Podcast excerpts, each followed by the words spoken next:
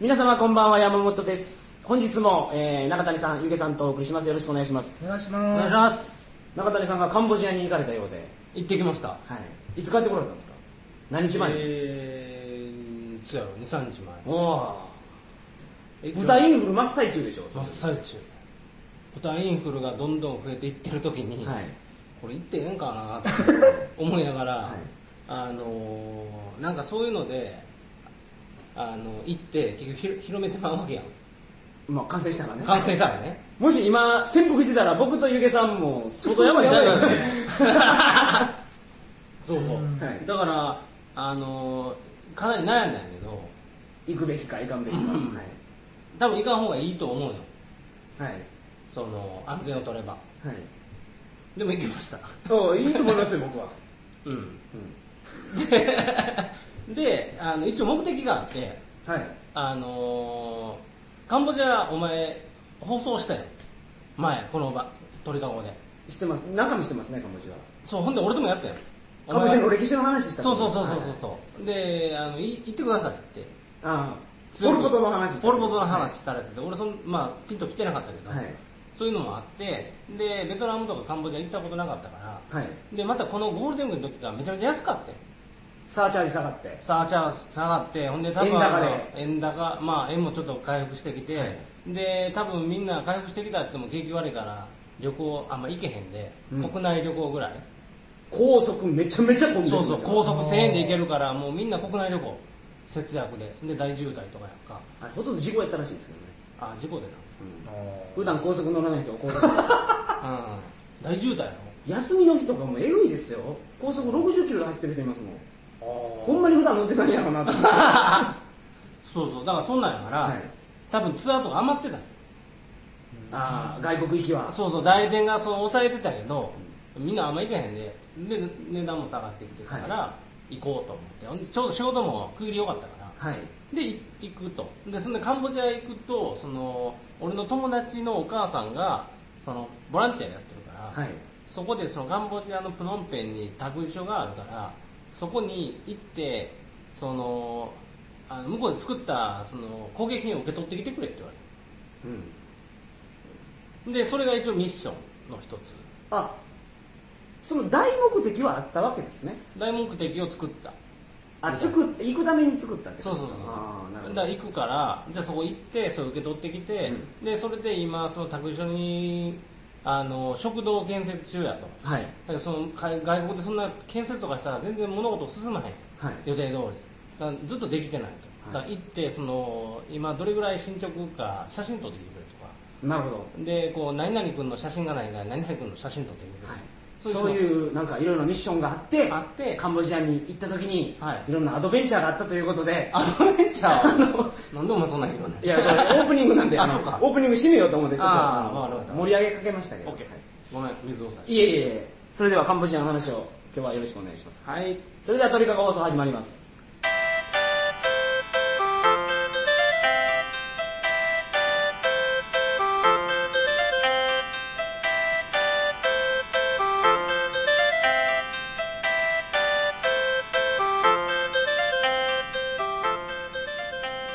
してこんばんは。2009年6月12日金曜日鳥かご放送第193回をお送りします。番組に関するお問い合わせは info.tkago.net info.tkago.net までよろしくお願いします。はい。はい。あのその行ってきた。んよはい。その日帰りで。日帰り日帰り日帰りっていうか、まあ、そのその全体は日帰りちゃうよ。だけどその首都プノンペンのその託児所には結局日帰りで行ってんの。はいはい。朝の飛行機で行ってでその自分のミッションを達成して夜帰ってきたんですその何々君の写真撮ったり。撮ったりとか食堂の写真撮ったりこう、はい。みんなに。でまあ行くんやったらそのちょっと差し入れじゃないけどあの買っていこうかな思ってでそしたらまあお菓子でも買ってあげて言うから、はい。あの行く前に市場でお菓子買ってほんなら俺曜日感覚の中で土曜日行ってもうたんよはい土曜日ないよね。やってない？学校が。学校が。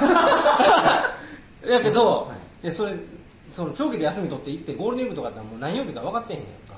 あであそれゴールデンウィークの終わりかけですもんね。終わりかけで ようわからんなってから言わってからんなってから行ってるからで休みやっていうのが途中で気づいたんやけど、はい。だけどそのもう向こうの人が日本人がなんかあのお菓子持ってくるって言って言うとるから、はい。それがこう口コミで広がって こミスター中谷が来る。う いやもう何しかお菓子が来ると。で結局100人ぐらいおったんよおお。その人が人を呼んで。ーはい。スタンバイして土曜日の昼昼ぐらいに来るって。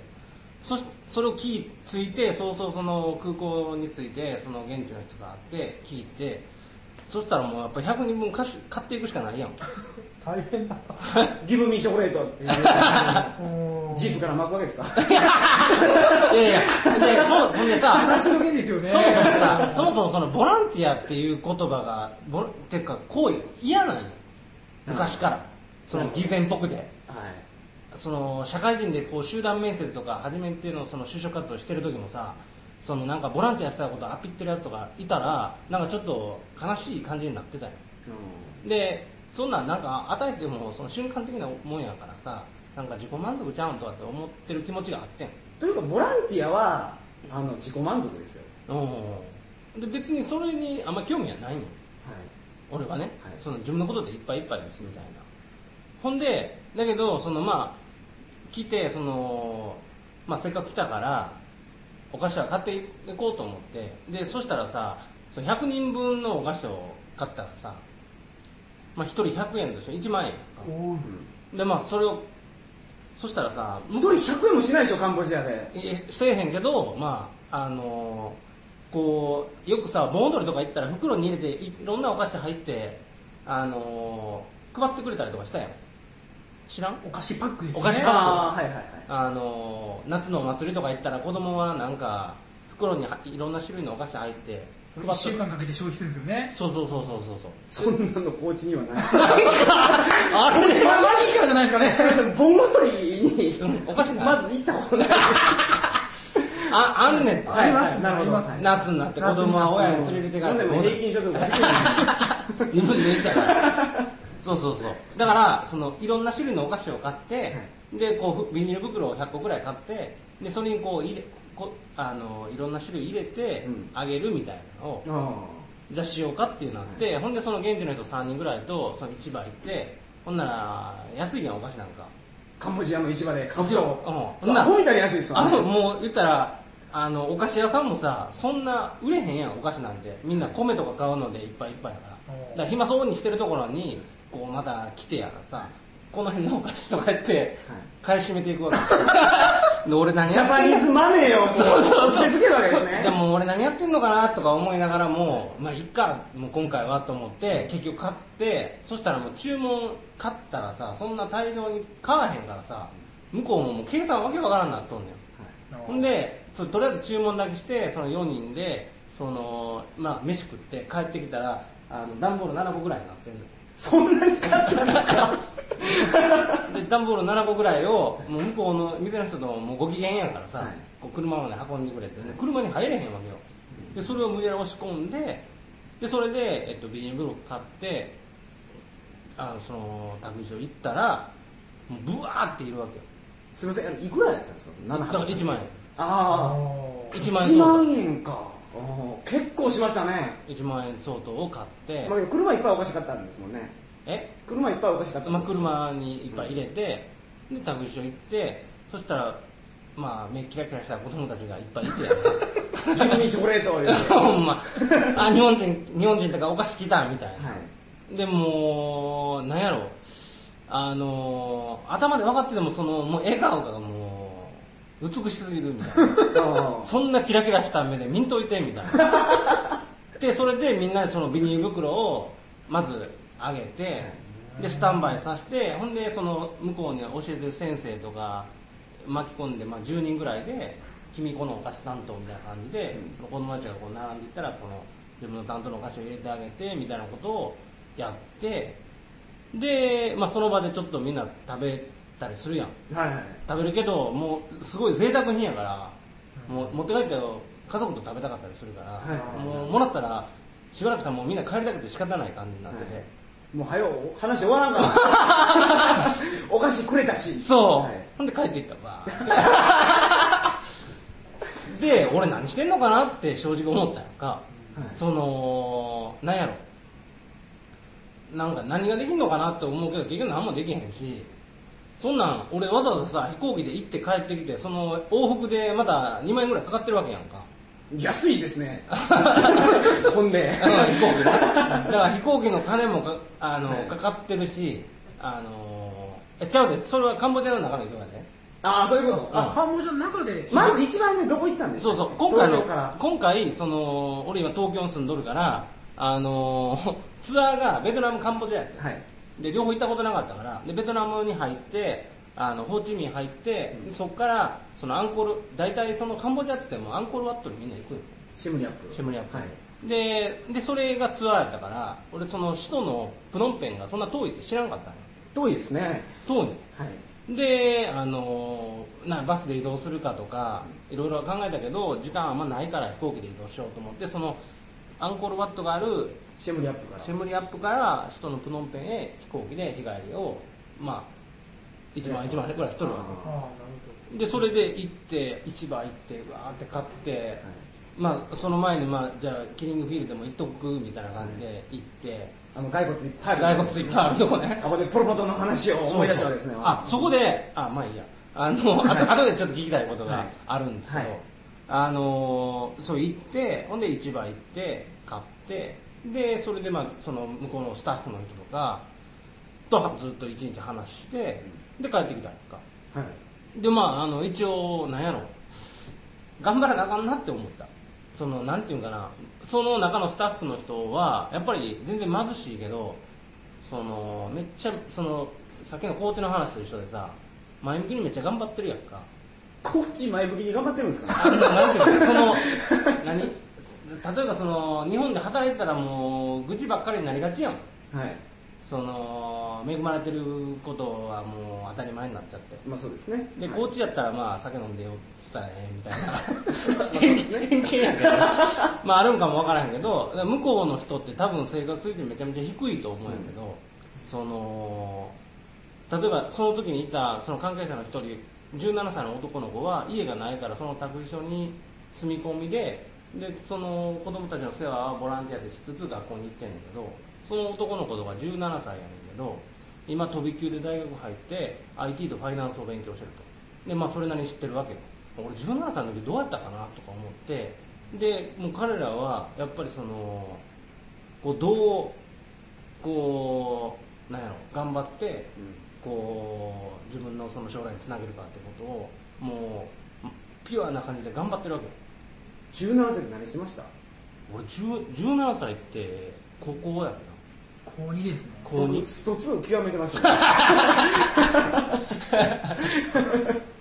ゲーセンに入り浸りで。考いやでも日本やったらそんな何も考えてないと思うよそんなえてないですね、日本で普通に生きてて高校生で、はい。そんな将来のこと真剣に考えてないやん。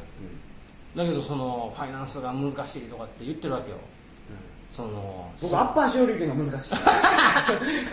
何のこっちゃいやでもだからその差がだって17歳とかで俺のもう2分の1ぐらいの年や。そうですね、そんなやつがさあの一生懸命やってるなとか思ってでそれがなんか頑張らなあかんなってまた思った。あで一個そのきあのちょうどよかったから聞きたいのは、はいはそのキリングフィールドに行った。はい。あの行った時にそのえっと現地の人がはい。ポル・ポトはええやつやと思うっていうで最近そういう意見が多い。はいはいはい。そのでもその人はあの60歳ぐらいでその施設のオーナーなんよでポル・ポト自体はカンボジアで過ごしてんのよ。だからもうまさにその自分が体験してるわけよ。で周りの人も殺されてるんようん。でえなんでそんなこと思うの？って思ったからで昔は私もその悪いやつやと思ってたけど今はなんであんな殺したかわからんけどいい人やと思っています。なんでなんですか？わからないって。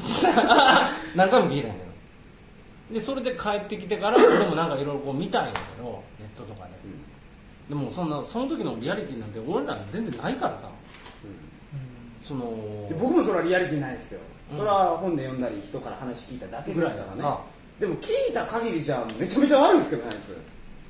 だけどそのやっぱり平等をもたらしたみんなが一応平等になったっていう意味ではね功績があったのかもしれませんね。例えばソビエト連邦もレーニンもその革命の過程で、まあ、ロマノフ王朝だけではなくて、まあ、反革命はバンバン殺していきますけどたくさん死にますけどやっぱりそれでみんながある程度パンが食えたっていうのはありますよね。ただカンボジアに関してはパンも食えなかったんで。パンも食えなかったし、国民もボンボン殺してるんですよ、本焼いたり、うん。まあまあ理想社会を追求しすぎたんですよね彼の場合は。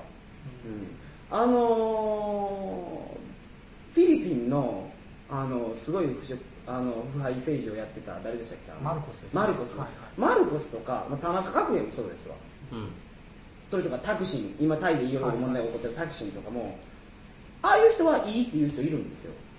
最終的に腐敗して汚職して私欲を肥やしてましたけど、その前に経済立て直ししてタイのタクシーにしてもですねそのタイの経済をすごく活性化させてすごく豊かな国にしたじゃないですか、うん。それした後で自分の私服を肥やそうとしててうん。追放されて、マルコスもそうですよね、うん。フィリピンの経済をすごく立て直したんですよ、その後もうめちゃめちゃやったんですね。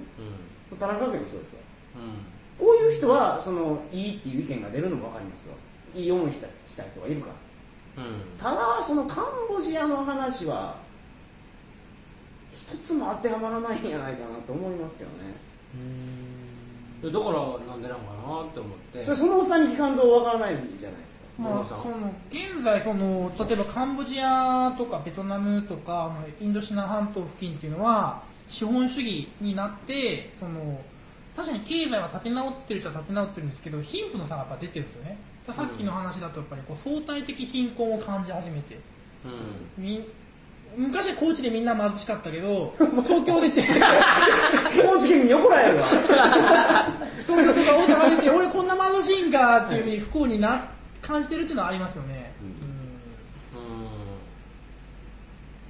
うん。それは分からないですね。いだからやまあああれですよねその経済が発達するイコール人類が幸せになるかというとそうじゃないっていうのはありますからね。ルソーとか自然に帰れって言ってますからね。もうみんなでのっぱらでこうね鹿を追ってた方が楽しいぞみたいな。みんな貧しいからみんな平等で原始共産って言うんですけど、ん。だから階級もなくてハッピーだよっていう、そうです。それ強制されたら嫌ですけど強制されなければいいと思いますよそれで。あーまあ、人間いろいろいますからね。平等がいいっていう人もいればね、俺は成り上がりたいっていう人もいますしね。ね。その原始のやつをでもルソーの思想がええ言うてそれ今強制されたら絶対嫌でしょ。まあ、それやったのがポルポトですよね、ルソーの。ルソーは、もう、文明が発達して我々不幸になって、うん。自然に帰れ、けどできないよねって書いてるんですよ。うん。社会契約で、で帰れないよね。って。それ返そうとしたのがポルポトですからね。無理やりね。だからもう、そうそうですね。もうあまさにそうです。そうそう。でもえでもそのそんな人多いのって言ったらみんなって言ってたよ。最近のトレンドらしい。最近かどうか知らない。それこないだポル・ポトが死んだからそれでなんかこないだ。2年ぐらい前じゃないですあ、もっと前ですよね。まあ、けど4、5年前ですよね、多分。はい。うんうんうんうんいやーだからそれはすごい不思議だったのとあとその その人ってずっと日本に住んでたわけやんか。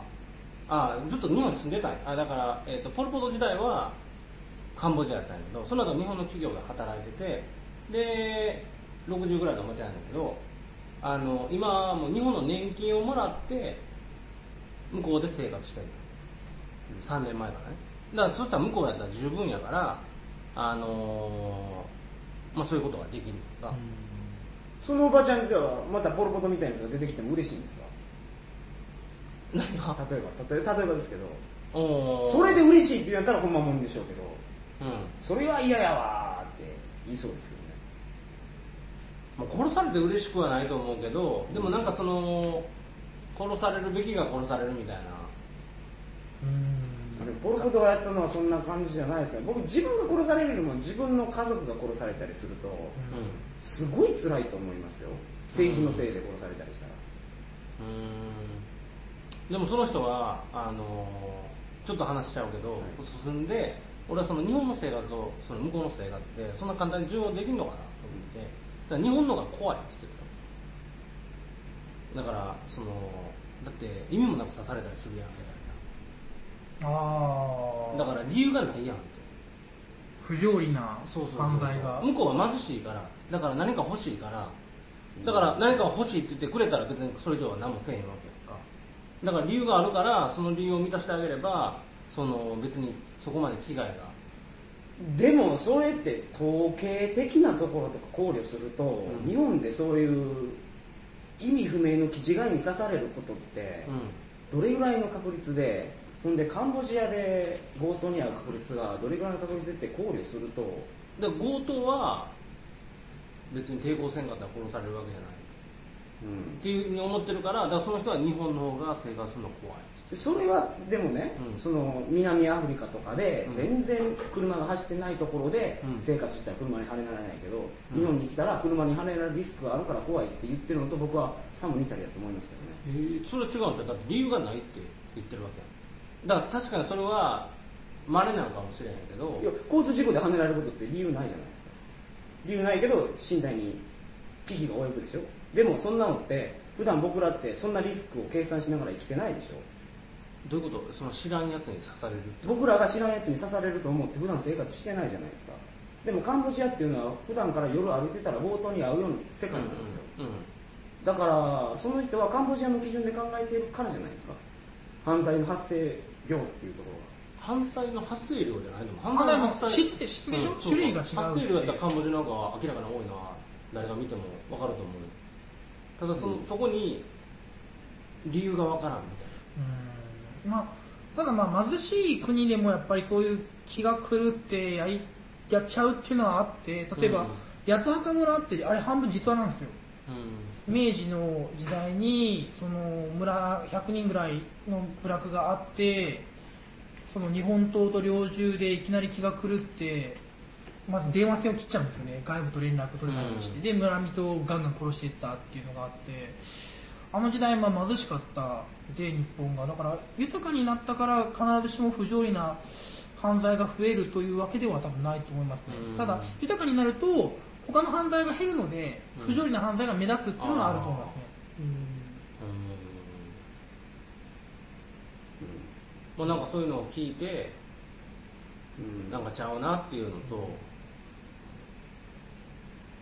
カンボジアって今東南アジアで後ろから2番目ぐらいに貧しいんですかね。え一番じゃない一番はあ一の番はラオスですラオスですね。あラオスなの、うん。圧倒的に貧乏ですなそれなんでなのラオスはやる気ないからでしょうね。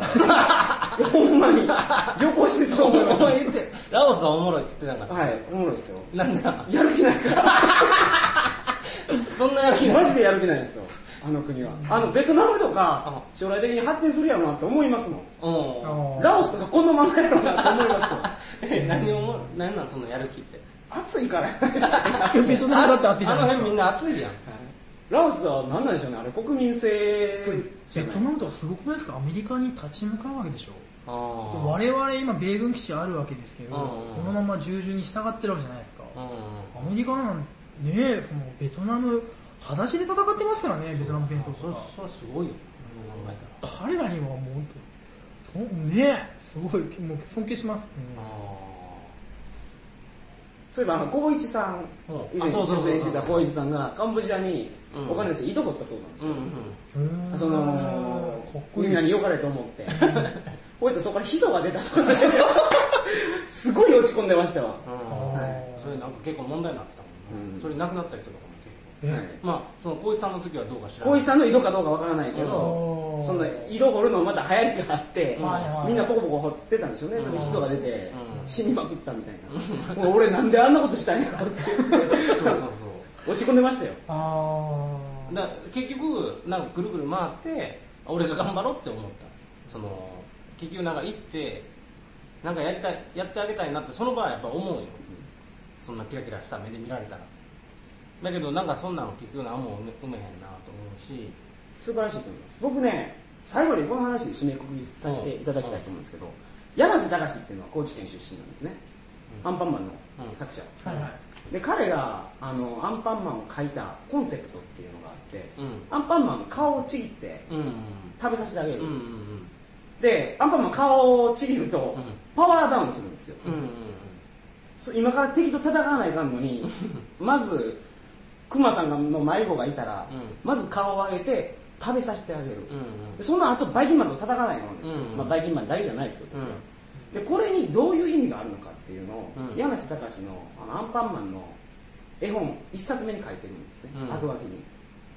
その人のためにいいことをしてあげようというその行為正義の行為とか、やってあげようとする行為っていうのは少なからず自分は傷つくっていうことをその言ってるらしいんですね。何かの代償をそうそうそうそう。何かをやってあげようとするときは自分がハッピーになるっていうよりは自分が傷つくそうですよ、うん。さすが文部省推薦図書っていうね、はい。うん。アンパンマアンパンマン。でまあ自分のことはベスト。をン今日中谷さんはまさにその2000人を切ってですよね、うん。往復2万円の広告があって 一枚の市場でお菓子を1万円のお菓子があって配って何やってるんやろって思ったんですけど、みんなは幸せになったんですよ中谷さんは顔を壊してあげたわけですよ。まあね。はい、うん。お腹減ってるう熊の迷子とかにね、んうん。多分けどそのカンボジアの子供たちは多分中谷さんの顔多分一生覚えてると思いますよ。うん。かな。いつか俺も同じことやってやろうと思ってるんじゃないですか？どうなのかなそれ分からへんね正直でしょうね。うん。だから同窓できてるかもしれないです いやいやそれ絶対。いやだから多分その最終的にね そのボランティアって、はい。その自分にまず余裕を持たんとやったらあかんと思うよ。って思ったんよ俺は。そうそうだから自分がめちゃめちゃ金持ちになって例えばそのオーナーの人みたいにもう年金暮らしでやっていけるとかある程度の財を築いた人はそれはそれも投資と一緒でその財が何百万あって何百万上げてたらアホみたいかもしれんけどその中の1%とか2%ぐらいを寄付したりするのは、まあ、別にいいと思う。みんなそんな発想やったら、まあ、だからそそんなのにはまず自分がこうちゃんと成り立っとかなあかんわけヨドバシの発想ですね。ヨドバシの発想ってあの大阪の淀屋さんが儲かって、うん。うん。昔は橋はかかってなかったんですよ。で金持ちがうん。財を築いた後に、うん。皆さんのおかげで財を築きましたよねってことで橋をかけてあげるっていう、はいはいはい。ヨドバシって何ですか？カメラですか？ヨドヤ橋の今のは橋。今のは大阪の橋のことですヨドバシって橋なんですか？まあ、あのヨドバシカメラは新宿にあったヨドバシ浄水場後にできたからヨドバシカメラ。なんか変なことめっちゃ知ってます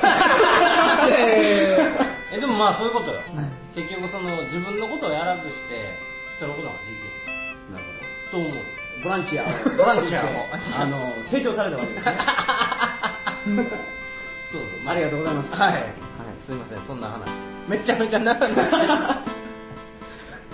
えーっとそれでは皆様おやすみなさい。おやすみなさい。